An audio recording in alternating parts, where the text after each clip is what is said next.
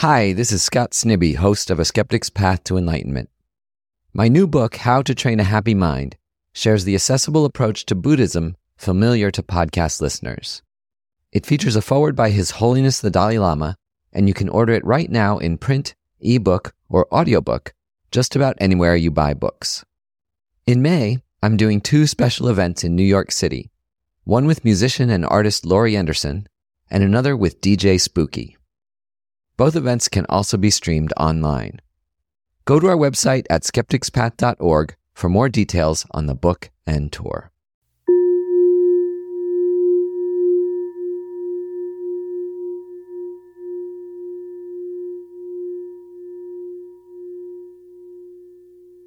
This meditation is on the subject of refuge, where our mind turns to in times of fear, pain, desire, or aspiration, especially when we're alone. Some of the greatest challenges each of us face occur when we're alone. So we first look at where we actually go for refuge, and then where we might want to go for refuge. The goal of this meditation isn't any kind of self criticism, but the opposite to come to a deep place of self acceptance and positive growth.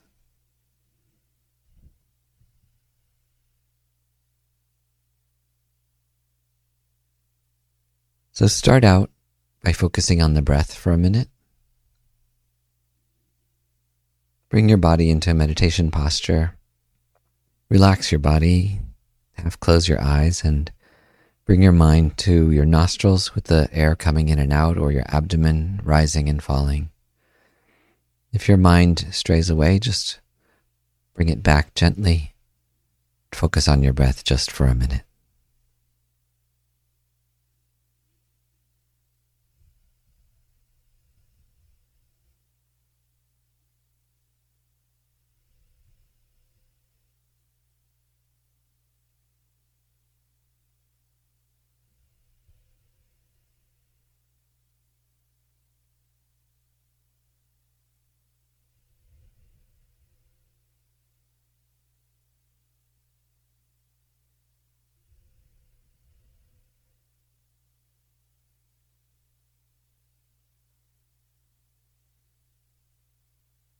And now think about what you do when you're alone.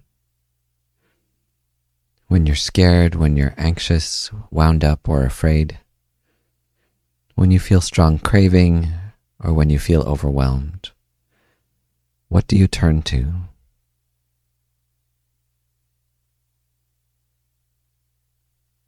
You don't have to tell anyone your answer. And they say what you do when you're alone reveals your character in a deep and profound way. In Buddhism, the term for the place we go when we're challenged is refuge, taking refuge. So, another way of asking this question is What's your refuge?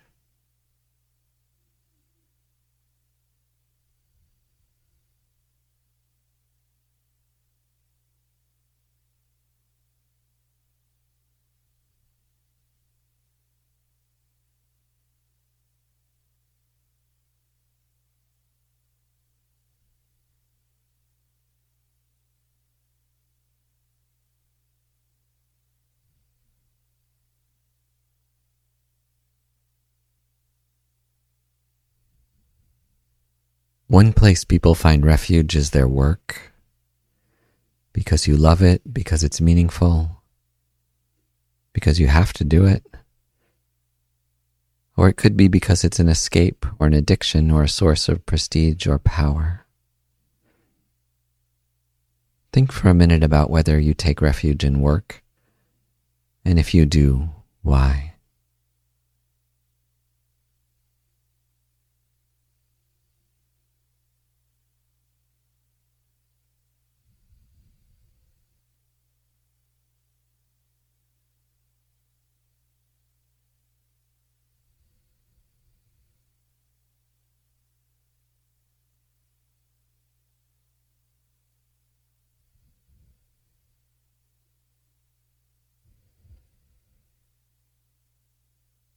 Course, there's nothing inherently harmful or beneficial about taking refuge in work, as Buddhism says about any activity. The motivation is what counts most. When your motivation goes beyond yourself, beyond your ego, to the greater good of all, is when you're generally most at peace with your work, when your work forms a seamless continuity with your better nature.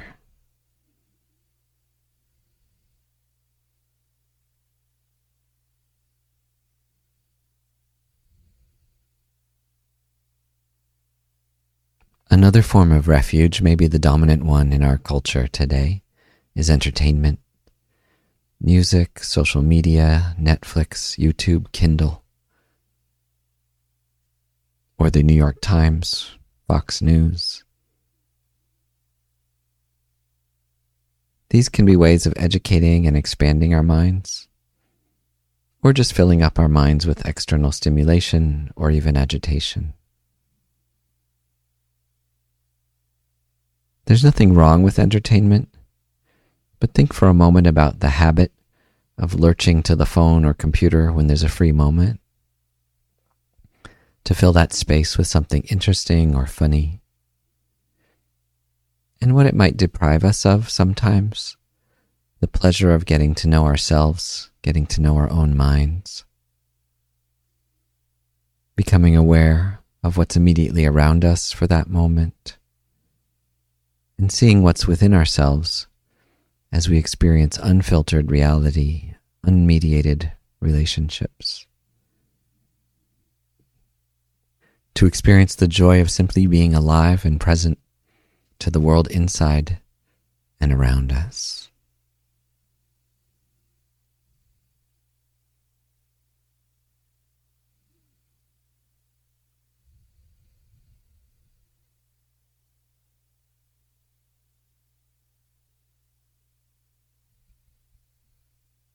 So think about what draws you to entertainment for a moment, whether that's your refuge and how it satisfies you.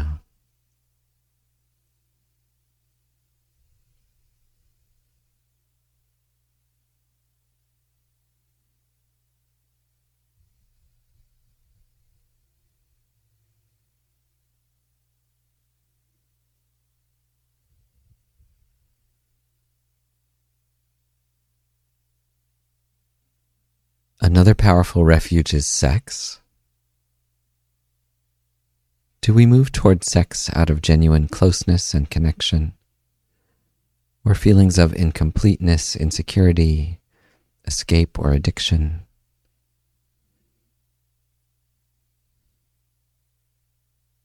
Think about the role of sex in your life, pornography, intimacy, and see what place it has in your sense of refuge.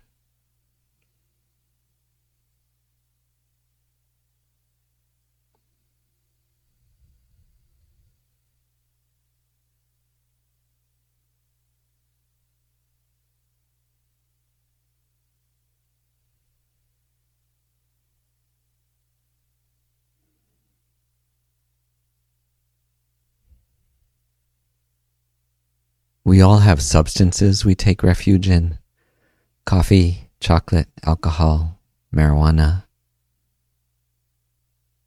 None of these are intrinsically helpful or harmful, of course. But it's worth observing our mind as we crave them, as we enjoy them. They can be sources of pleasure and rituals of connection. But our brain can also trick us into thinking that more and more of these substances will bring us more and more pleasure. Yet when you test out this hypothesis, it doesn't turn out to be true.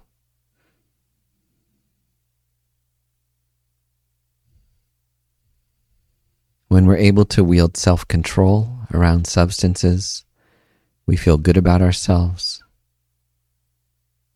it's nice to have the feeling of having a choice about what to do in life, that I'm not mindlessly driven by my urges. A teacher once shared with me the view that true freedom isn't the freedom to do whatever you like, but it's the freedom from doing things, freedom from compulsive desire, not the freedom to infinitely indulge.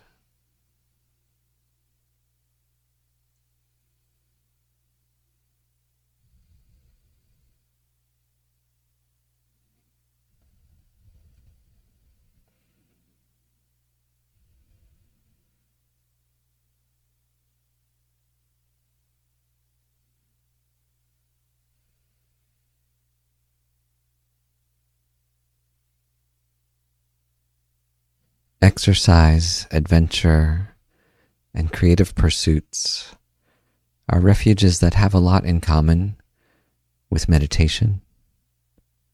They're ritualized activities that connect the body and mind, where you lose track of your worries and plans and become completely engrossed in whatever you're doing. When you combine them with mindfulness, a motivation to come closer to your good nature or to others, exercise, adventure, creativity can become full fledged forms of meditation. The Buddhist perspective that it's not the activity itself, but the motivation comes into play. Exercise, art, and adventure can be competitive, ego driven, like anything else, or forms of a spiritual practice. So, what role do these play in your life?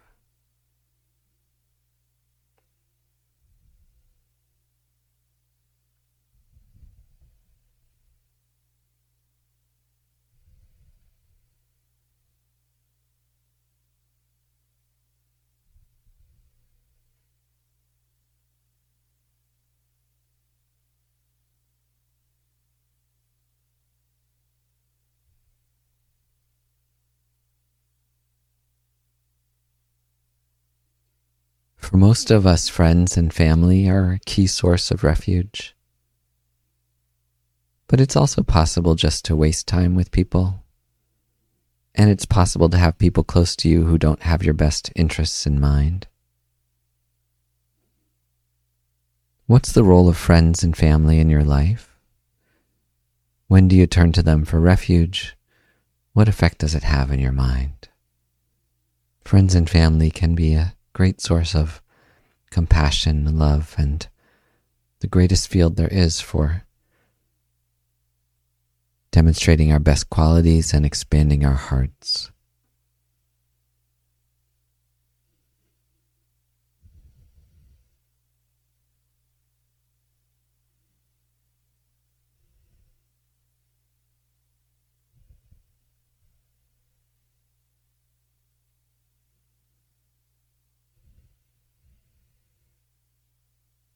They say you become like the people you spend time with your friends, your family, your bosses, and teachers.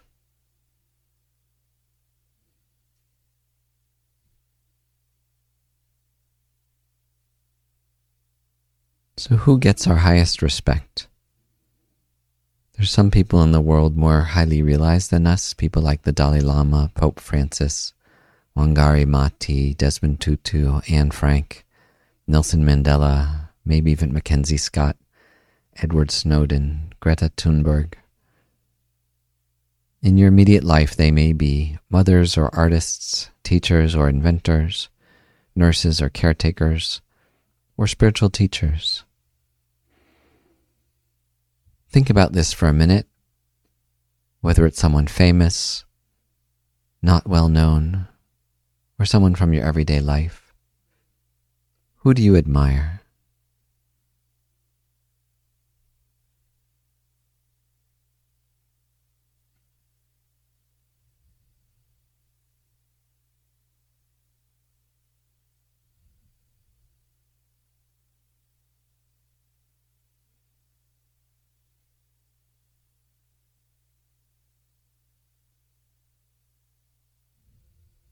This brings us to the point of looking inward for refuge, looking inside ourselves for an always available source of respect, meaning, joy, and comfort, rejoicing in all the good we do in the world, and more deeply in our innate capacity for good, the healthiest roots of self respect and well being.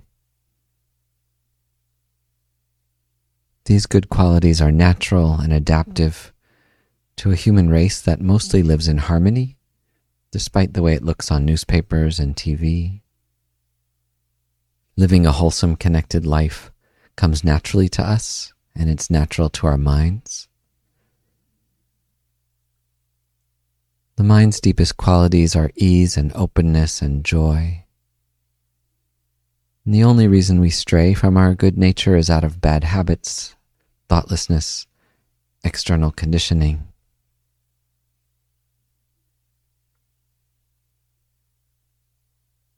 The fundamental goodness of our minds is an ever present source of refuge that requires no elaborate preparations, that's free, that's always available.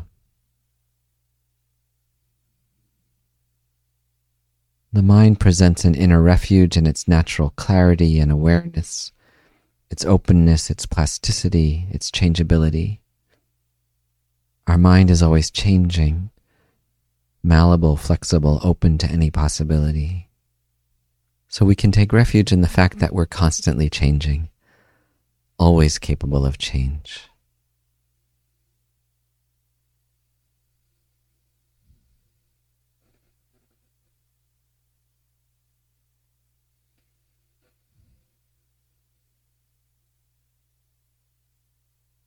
By being mindful and aware and purposeful in what we mentally cultivate and what we let go, we can harness that changeability to mold our minds to become a source of joy and meaning and purpose and good for ourselves and for others.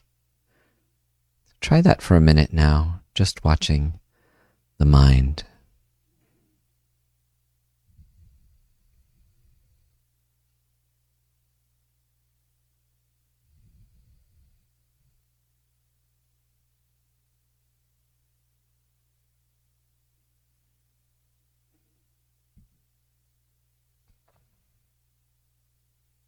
In How to Love, Thich Nhat Hanh says that happiness comes from what he calls a home inside. That's found by accepting yourself, learning to love and heal yourself, learning how to practice mindfulness that creates moments of happiness and joy for your own nourishment by simply being present and aware. Let's take a moment now to get to know ourselves that way doesn't mean pushing away our pain and suffering, it's not denial. When we come to know and accept and understand our own pain, paradoxically, through this process, we can find a calm and a stillness and a joy that underlies all mental experience, even loneliness, anxiety, and fear.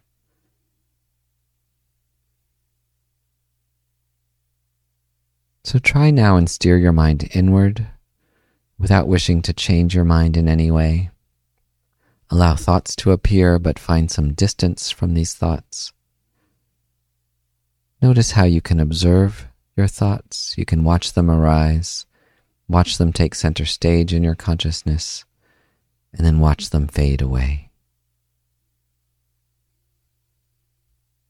Simply watch your thoughts, whatever they are. Accept your feelings there's no need to push away any fear, any loneliness. Just accept it, observe it. And as you do, see that your heart can open, that observing your thoughts almost as if they're someone else's, you come to understand them better. You see the cause and effect that brought them to your consciousness. And you come to feel love and compassion for yourself to understand your own joys and pains better.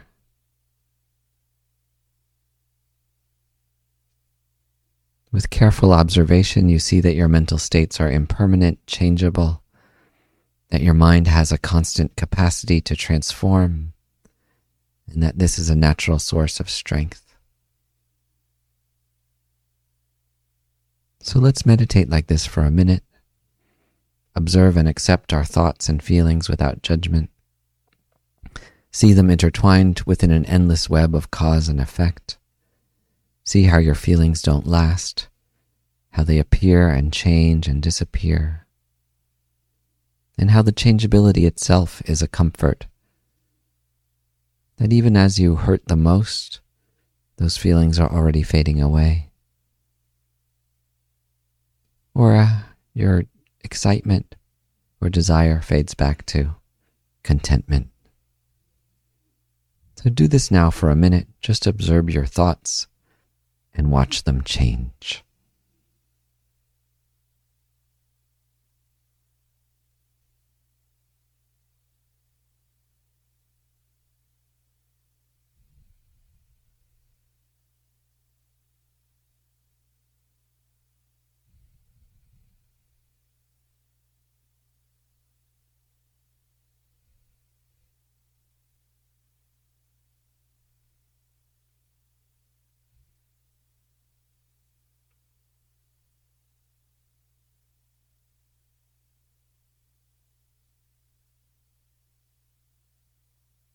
And now, with this distance from your thoughts, see that there is a deeper part of yourself that's always there beneath the thoughts, that's hard to put into words.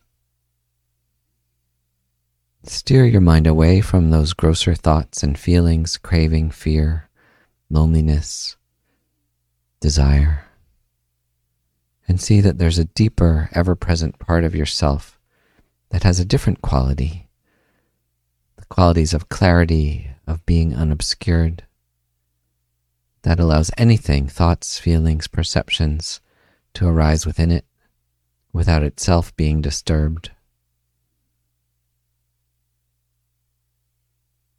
Just as science shows that unobstructed space itself underlies everything that sits within it, so is there also an open, unobstructed aspect of our mind underlying all mental experience. That deeper part of your mind is like a mirror. And like a mirror, there's a certain beauty to it, regardless of what it reflects at any moment. It's impossible to see a mirror directly. You only see it through what it reflects. But the mirror has this capacity to reflect. It's a quality of the mirror. And your mind has this capacity too this quality of clarity and reflection.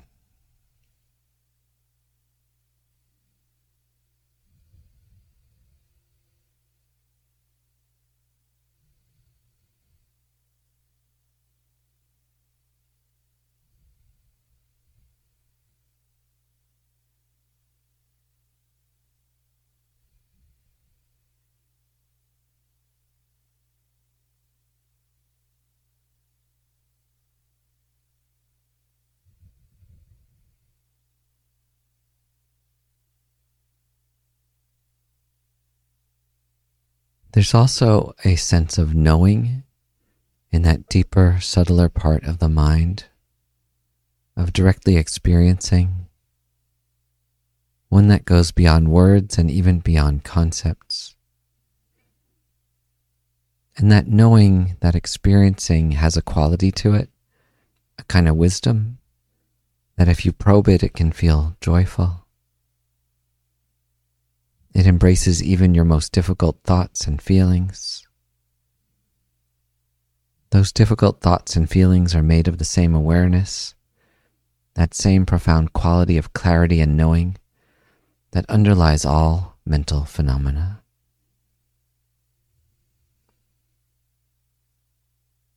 So try now for a minute to connect with that deeper part of yourself the part of yourself that you can usually find only when you're quiet and alone. It may take some time and it may take more than one session. Feel free to pause this meditation if you want to explore more than one minute, or 10 or 20 or even 30 minutes. The extra time you spend may reward you with experiences that you've never had before.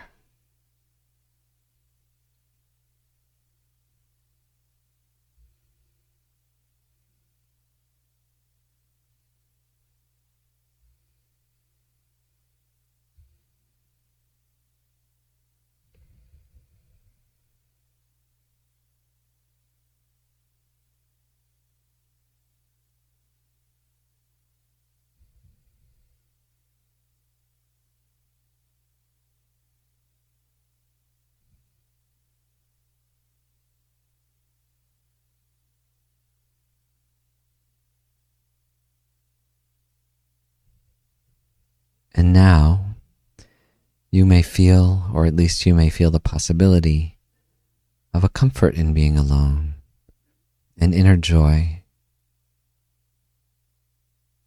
You might have felt this at other times alone, when you were reading or cooking or listening to music or creating something out for a walk or working quietly alone. But the point in meditation is to distill that happiness and joy and stability in being alone, in being your own best friend, away from any activity at all. That it's a joy to be with yourself, to know yourself at that deepest level.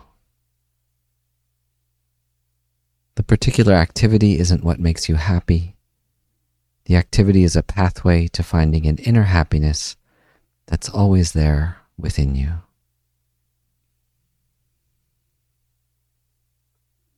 Meditation becomes a path to consistently find this happiness of connecting with yourself in ways that food and music and even friends and family don't always stably bring about.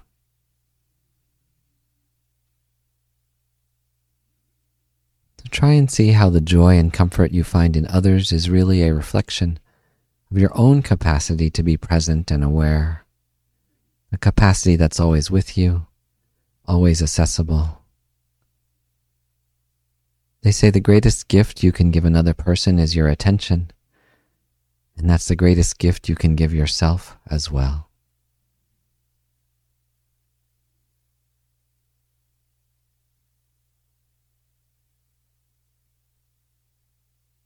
Being alone isn't a lonely way station between meetings with others or a stopgap before you get to the next busy project. Being alone in meditation is enough in itself. The more you meditate like this, the more you realize that you need nothing else to be happy than a little space and time and peace and solitude.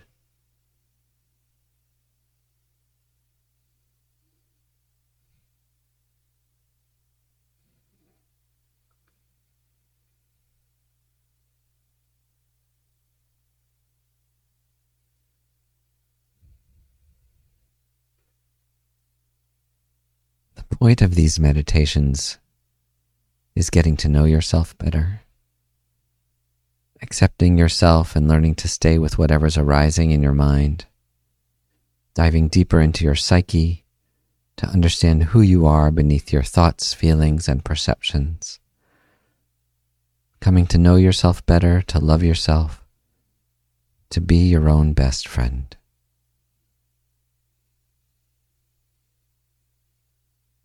Coming out of these phases of self reflection, you then find more energy for others. With deep, consistent practice, you're happy when you're alone. You're happy when you're with others. You're happy when life brings you good news. And you're happy when problems arise.